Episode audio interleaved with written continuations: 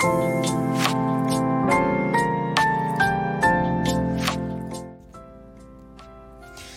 エの自分らしくラジオ。皆さんおはようございます。リエです。この番組は男性として生まれ女性としても生活をしているフリーランスデザイナーの私リエが猫のように自分らしくをコンセプトに音声配信を通じて自分らしく生きたい人を応援するラジオ番組です。さて、リエの自分らしくラジオ第206回目です。はい。ということで、1月22日月曜日ということで、今回はですね、何回食べても飽きないものというテーマでお話をしていきたいと思います。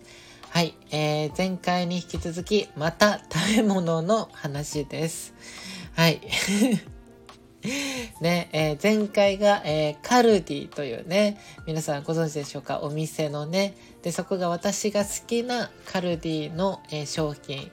えー、ベスト3ということでお話しさせていただいたんですけど、今回も、えー、食べ物の話、何回食べても、まあ、飽きない食べ物の、はい、話ということで、えっと、まあ、なんでね、そんな話をしようかなって思ったかっていうと、そもそも、えー、ちょっと私が、えー、最近感じたんですよ、これを。なんかさ、これ、食べても、あんまり秋ってそういえばないなって感じたのとでちょうど、えーまあ、みんなからしたら昨日なんですけど、えー、昨日ね、えー、ライブ配信やってた時にちょうどその食べ物の話になってそこで話してた時にもう、えー、改めて気づいたんですよね。あ私これ好きすごい好きっていうかあんまこの食べ物に関してってあまり飽きってないんだなって感じてでえっ、ー、とその話からねあのー、まあ、ちょっとこういうことも言えるんじゃないかなって。別に食べ物に限らずその長く飽きがなく楽しめるもの続くものの特徴ってこういうことなのかなっていう、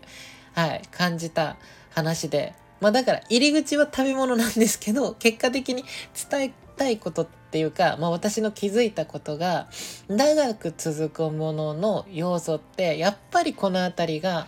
重要に結構なってきたりするんじゃないかなって、まあ、思ったっていう話なんですけどはいえーとということでまあまずね私がその何回食べても飽きないものはい、その話をさせていただきたいんですけど、え、そもそもですね、アイスはめちゃくちゃ好きなんですよ。アイスクリーム。アイス。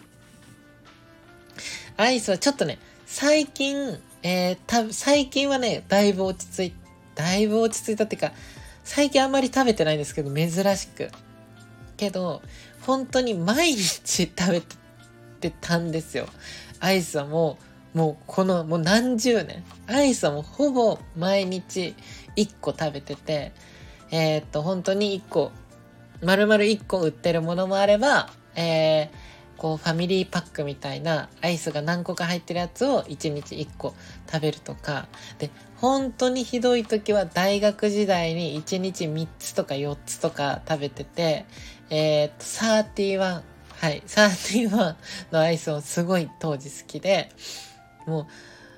当時大学時代時かなアルバイトしてたんですけどえー、っとその時ねアルバイトしてた時に一月、えー、のもうアイス代でもう約1万円くらい使ってました本当にっていうぐらいアイスはめちゃくちゃ好きだし食べてたし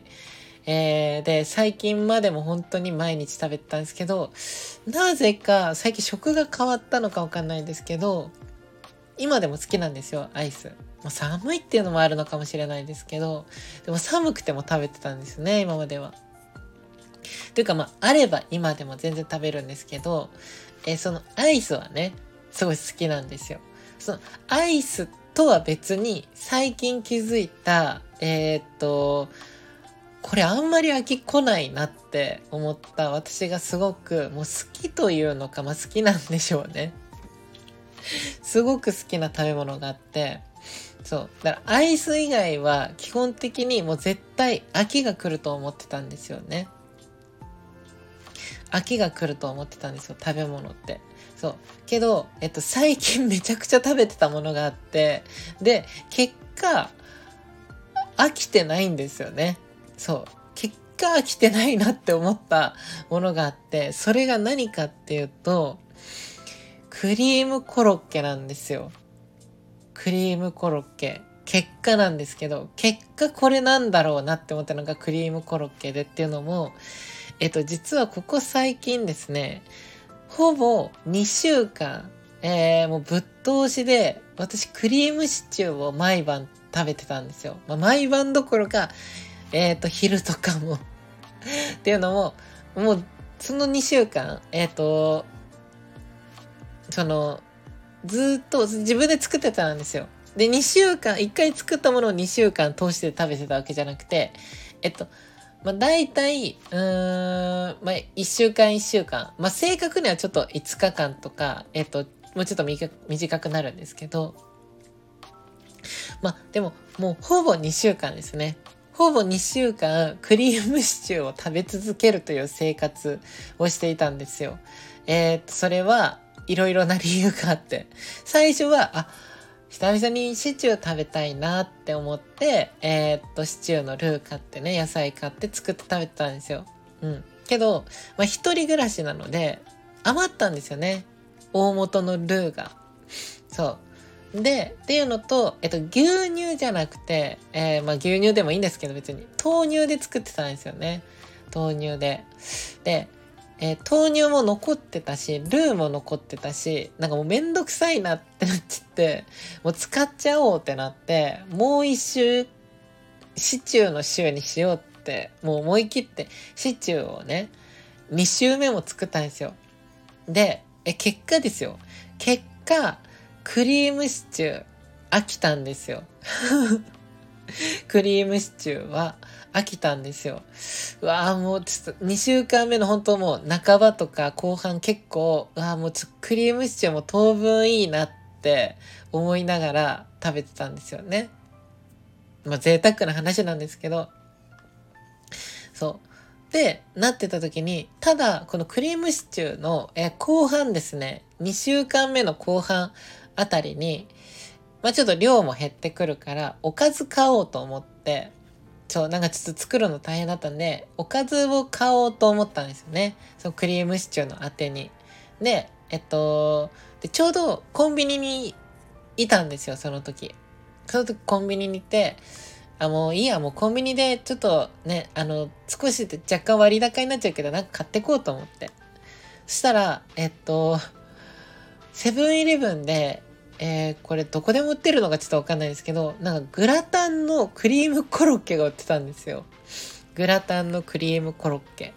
で、めっちゃ美味しそうって思って、っていうのも、まあもともとコロッケが好きなんですよね。で、クリームコロッケとかもめっちゃ好きで、で、え、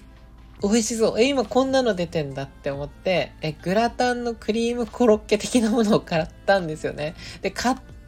レジでお会計してる時に、え、ちょっと待ってって。これに合わせて食べるのシチューじゃんって思って、え、シチュー食べるのにクリームコロッケ買っちゃったって思って、うわ、やってしまったって思って帰ったんですよ。ただ、まあ、クリームシチュー食べながらね、クリームコロッケ食べたんですけど、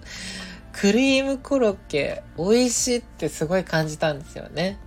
その時に。やっぱり好きだな、クリームコロッケって。まあ、コロッケ自体も好きだし、こクリームコロッケもやっぱすごい好きだなって。クリームシチューこんなに食べてんのに、クリームコロッケ、いや、美味しいって感じれるって、やっぱそれぐらいやっぱクリームコロッケは好きなんだって思って食べたんですよ、その日。で、えっと、次の日が確か、もう、その日が最後だったんだっけな。クリームシチューが食べ終わったのが。で、食べ終わって次の日ですよ。次の日が、もうクリームシチューなくなった次の日。ね、何食べようかな、その夜。って思ったんですけど、その日、ちょっといろいろあって、帰るのが遅かったんですよね。そう。で、帰るのが遅かったので、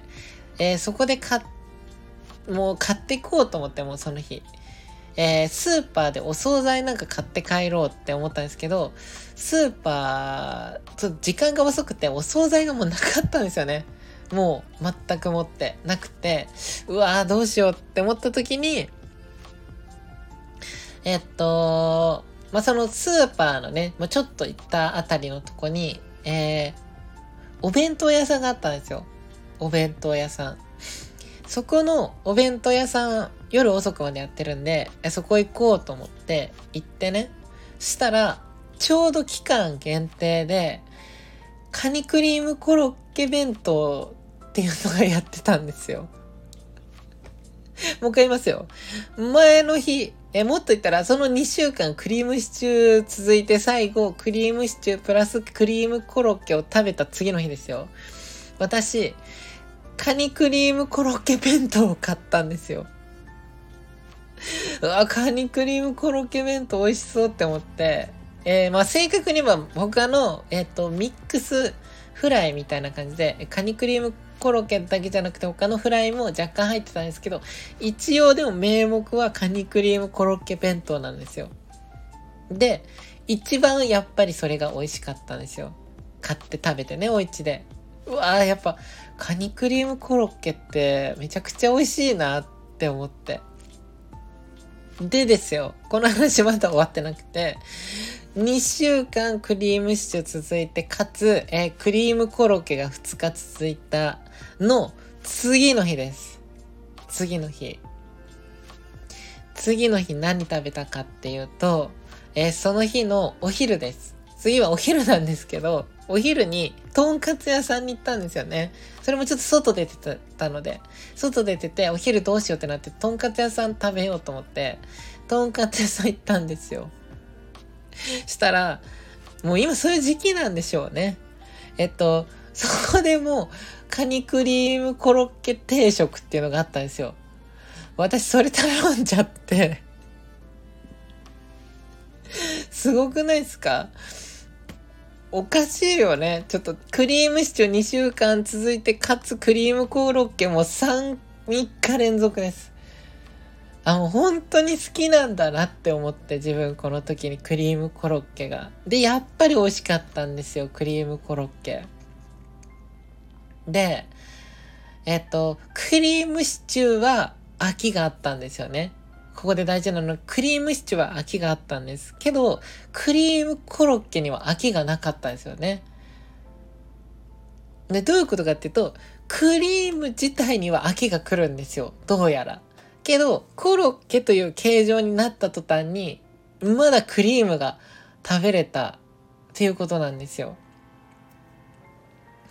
そう。だから、ここでちょっと思ったんです。なんでクリームコロッケこんな食べれるんだろうとクリームあんなに嫌だったのに。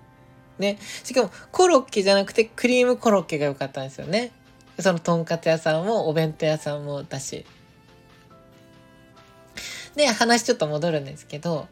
えっ、ー、と、まあ物事とかね、こう、なんだろう、こうずっと続いていくもの、まあサービスでも何でもいいのかもしれないけど、多くのものに多分これって言えるのかなって思った、えー、こう、その好き、好きがね、続く要素、飽きが来ずに続く要素っていうのがこのクリームコロッケの中にヒントがあるんじゃないかって思って、ちょっと私なりに深掘ってみたんですよ。そのクリームコロッケ。なんで自分は、うん、とりあえず私が思うことですよ。ね、クリームコロッケと嫌いな人もいると思うけど、私なりにでもこういう要素って何かが物事長く続ける、続いていくために、まあ私もね、えっと、いつも言ってるんですけど、居場所づくりをしているんですよね。と、それを、えー、できたら長く続けていきたい。えー、それが目標、目的でこうずっとや、まあずっとって言っても1年半ぐらいですけど、約ね。そう、居場所づくりっていうのをやってて、続けていきたい。ね。まあこれを聞いてる中でもみんながなんか今後もね、続けていきたいと思っている、なんか、そういったものがあるかもしれませんけど、そういったもののヒントになるんじゃないかなって思って、まあ自分にとっても。だから深掘ってみたんですよ。クリームコロッケの魅力。なぜ飽きないのか。はい。で、えっと、深掘ってみた結果、私がこのクリームコロッケがあまり飽きない要素として、とりあえず3つ要素があるなって思ったんですよ。クリームコロッケが飽きない要素3つ。で、これが何かっていうと、まず1つ目ですね。はい。飽きない要素。で、であり、え、私がクリームコロッケを好きな要素でもあるんですけど、はい。1つ目。食感です。食感。あの、クリームシチューにはないクリームコロッケにある食感。サクっていうあの衣のね、サクサク感と中のトロっていうこの食感がすごい好きなんですよ、私。で、こうやってシチューにはないじゃないですか、柵が。トロだけじゃないですか。だから何が違うかっていうと、要はギャップがあるなって思ったんですよ。このクリームコロッケには。食感っていうギャップ、サクっていう食感と、その後来るトロっていうサクトロのこのギャップ。そう。このギャップが好きなんだなって思って、まず一つ目ね。好きな要素、ギャップ。で、二つ目、クリームコロッケがなぜ好きなのか、なぜ飽きないのか、ね、要素、その二つ目が、味変ができるところあるなって思ったんですよ。味変。えっと、どういうことかっていうと、クリームシチューって味変できないじゃないですか、対して。なんかできるかなちょっとわからんけど、具材だってもう入れちゃってるし、もうそっから例えばなんだろうな。じゃあカレー粉入れたとしたらもうそれって、もうカレーになるのかなちょっとわかんないですけど。ちょっと別の食べ物になっちゃうというか、そう。じゃなくて、このクリームコロッケってクリームコロッケという料理でありつつ、そのまま食べてももちろん美味しい。けれど、例えばソースをね、かけたりするじゃないですか、ソース。私、クリームコロッケにソース、ね、結構かけて食べるのも好きなんですけど、この味が変えれるっていうのもでかいなって思ったんですよ。で、とんかつ屋さん行った時に、からしもついてたんですよね。まあ、他のやつの、えっ、ー、と、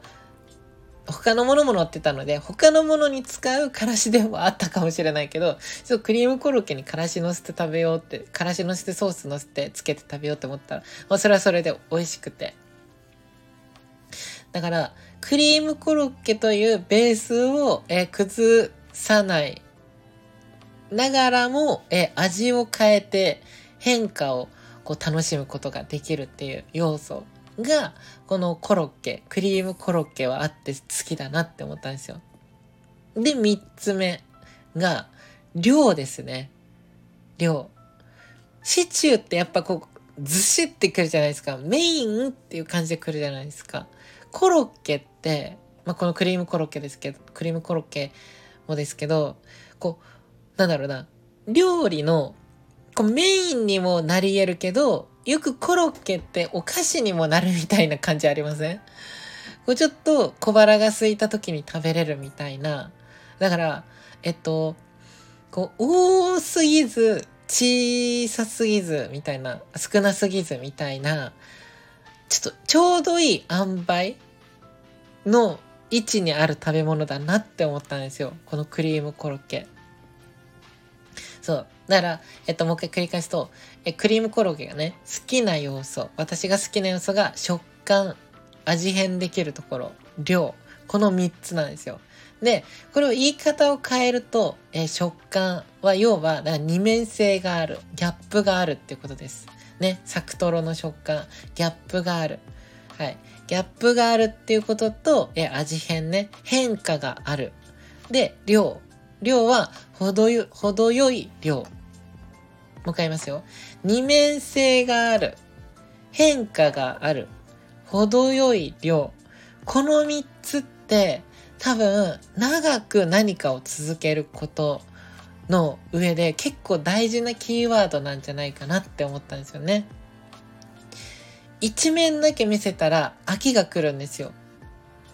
なんかこの人ずっと硬いこと話してるなとか、この人ずっと、えー、こうなんだろうな、ふざけてるなっていう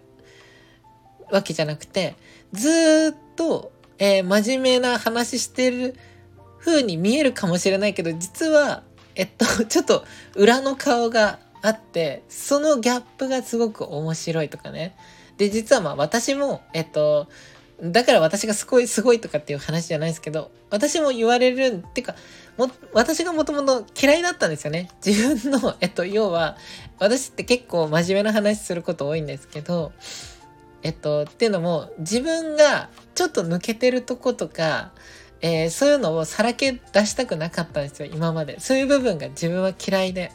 嫌いだったんです。けど、いや、どうしても出てきちゃうんですよね。やってる中で自分がちょっとどうしても抜けてる部分、誤字が多い部分とか、えっと、あんな真面目、ね、ね、なんかしっかりしてそうなリエさんなのに、あ、そういう一面あるんだなっていうギャップ。これがこうか不幸かわかんないですけど、みんなに受けてる部分があるなって、まあ思う部分があるっていうか、まあみんなにもね、そういう、えっと、しっかりしてそうででも抜けてるとこがある、そういうね、リエさんのそういうところ好きですよって言ってもらえることも最近はあって、すごくありがたいなって思うんですけど、やっぱりその片面だけじゃなくて二面性をこう見せてくって大事なんじゃないかなって。それって飽きが来ない要素でもあるし、そう、一面だけじゃ、やっぱりこう、面白みがないというか、うん、なんだろうな。やっぱ飽きが来ちゃうんだろうなって思ってて。だからこの二面性ってすごく大事だなって思うし、あとは変化があること。うん。ただただ一つのことを、えー、やっていくのも大事かもしれないけど、その中でも、こう、今回はこういうふうに、えっ、ー、と、例えば、なんだろうな、こう、挑戦してみる、伝えてみるとか、まあ、いろんなね、こう、見せ方、えー、表現の仕方、いろいろ、ただただ同じことをずっとやるんじゃなくて、えっと、その中でも、伝える思いとか、えっと、なんだろうな、軸となる部分は、ぶらさなくていいと思いますよ。そう。そこはブレさせなくていいと思うんですけど、このカニ、えっと、カニじゃない、クリームコロッケと一緒だ。クリームコロッケはブレてないじゃないですか。クリームコロッケをぶらさずに、その上でソースかけたり、さっき言ってたからしちょっとやってみたりとか、ニュアンスを変えてクリームコロッケを楽しむじゃないですけど、ね、さっき言ってた、えっ、と、シチューにカレー粉を入れちゃったら、もうそれはカレーになっちゃうじゃないですか。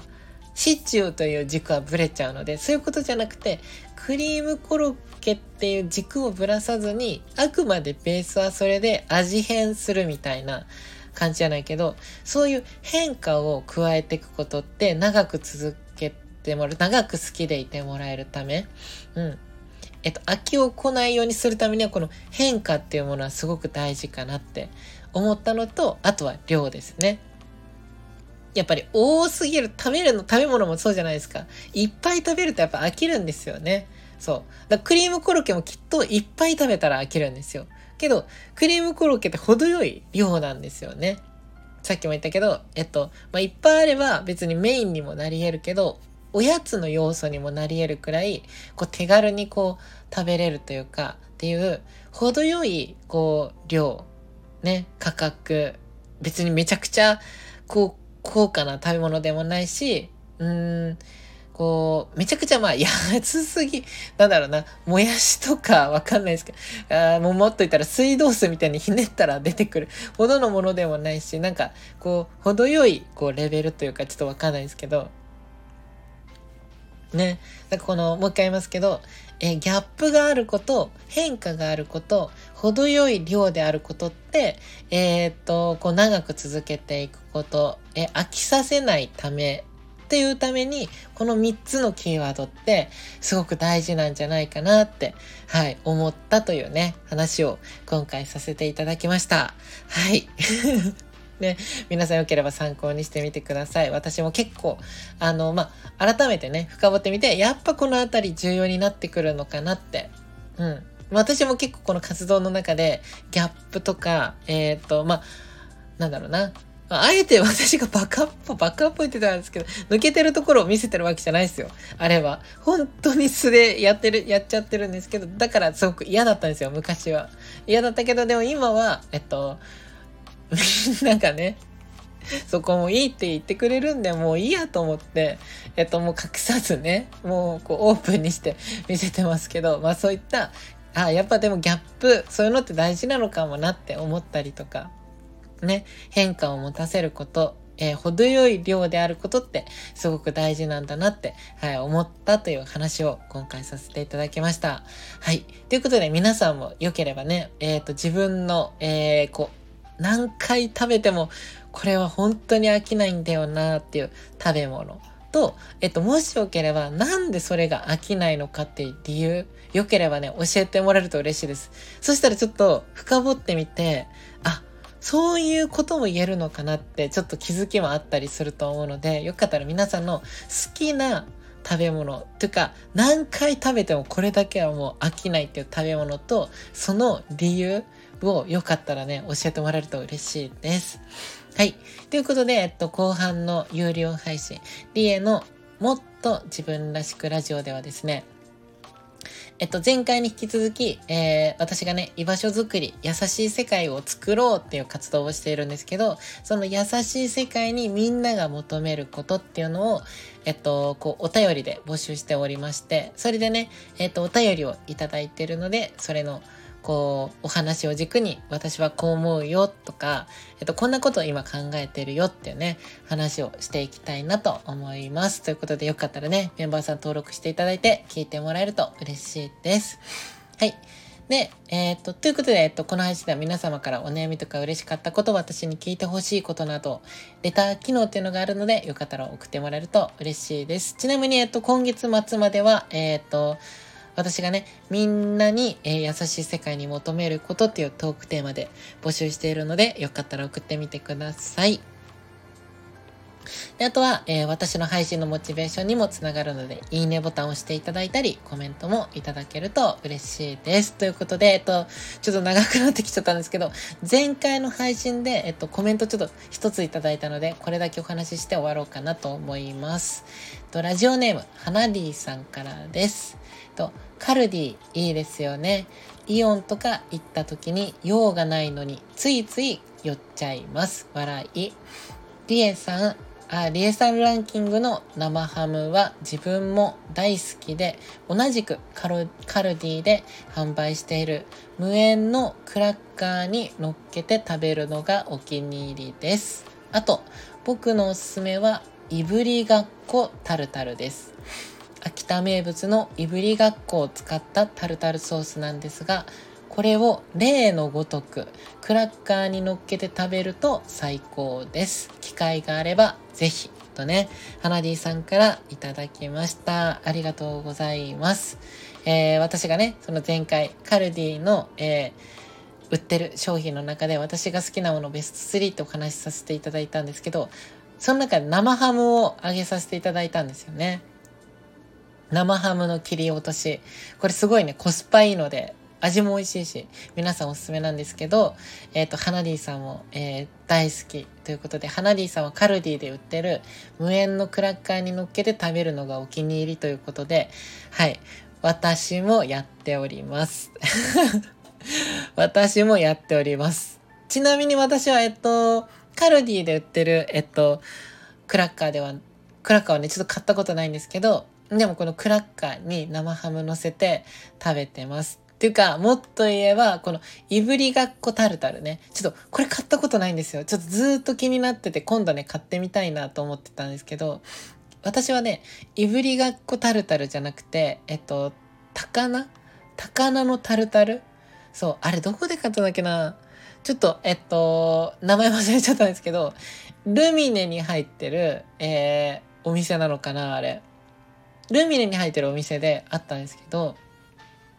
そこに高菜のね、タルタルがあって、それがね、すごい美味しくて、そのクラッカーに、それこそ、その高菜のね、タルタル乗っけて食べたりとか、まあちょっと塩分多めになっちゃうんですけど、この生ハムにちょっとね、タルタル乗せて、えー、クラッカーでね、えー、一緒に食べたりとかね、いや、ほんと美味しいですよね。めっちゃわかります、これは。はい。ちょっとね、いぶりがっこタルタル食べてみたいなと思うので、ちょっと次回買ってみます。はい。ということで、えっと、皆さんもね、よければ生ハム、クラッカー、えー、いふりがっこタルタル。よかったらね、チャレンジしてみてください。はい。ということで、えっと、花火さん、ありがとうございました。ということで、えー、私は現在ですね、世界によろしくというプロジェクト、略して世界ヨロプロジェクトという活動を頑張って行っております。で、えっと、この世界ヨロ、えー、あ、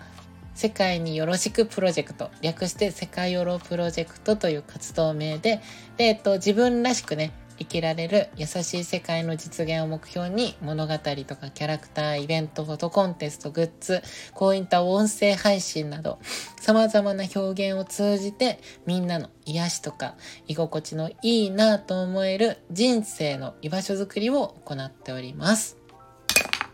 で、主に、えー、X、旧 Twitter とか Instagram、あとは LINE の公式アカウントなどで、えー、情報発信しておりますので、フォローしていただいたり、えー、お友達登録していただけると嬉しいです。であとは、えー、現在オンラインショップもオープンしておりまして、え、概要欄の方にね、リンク載っているのでよかったらチェックしてもらえたら嬉しいです。であとはね、えー、あとは LINE スタンプも発売中なので、こちらもよかったらチェックしてみてください。はい。ということで、今夜はこの後ライブ配信、リエのニューさんと一緒を行います。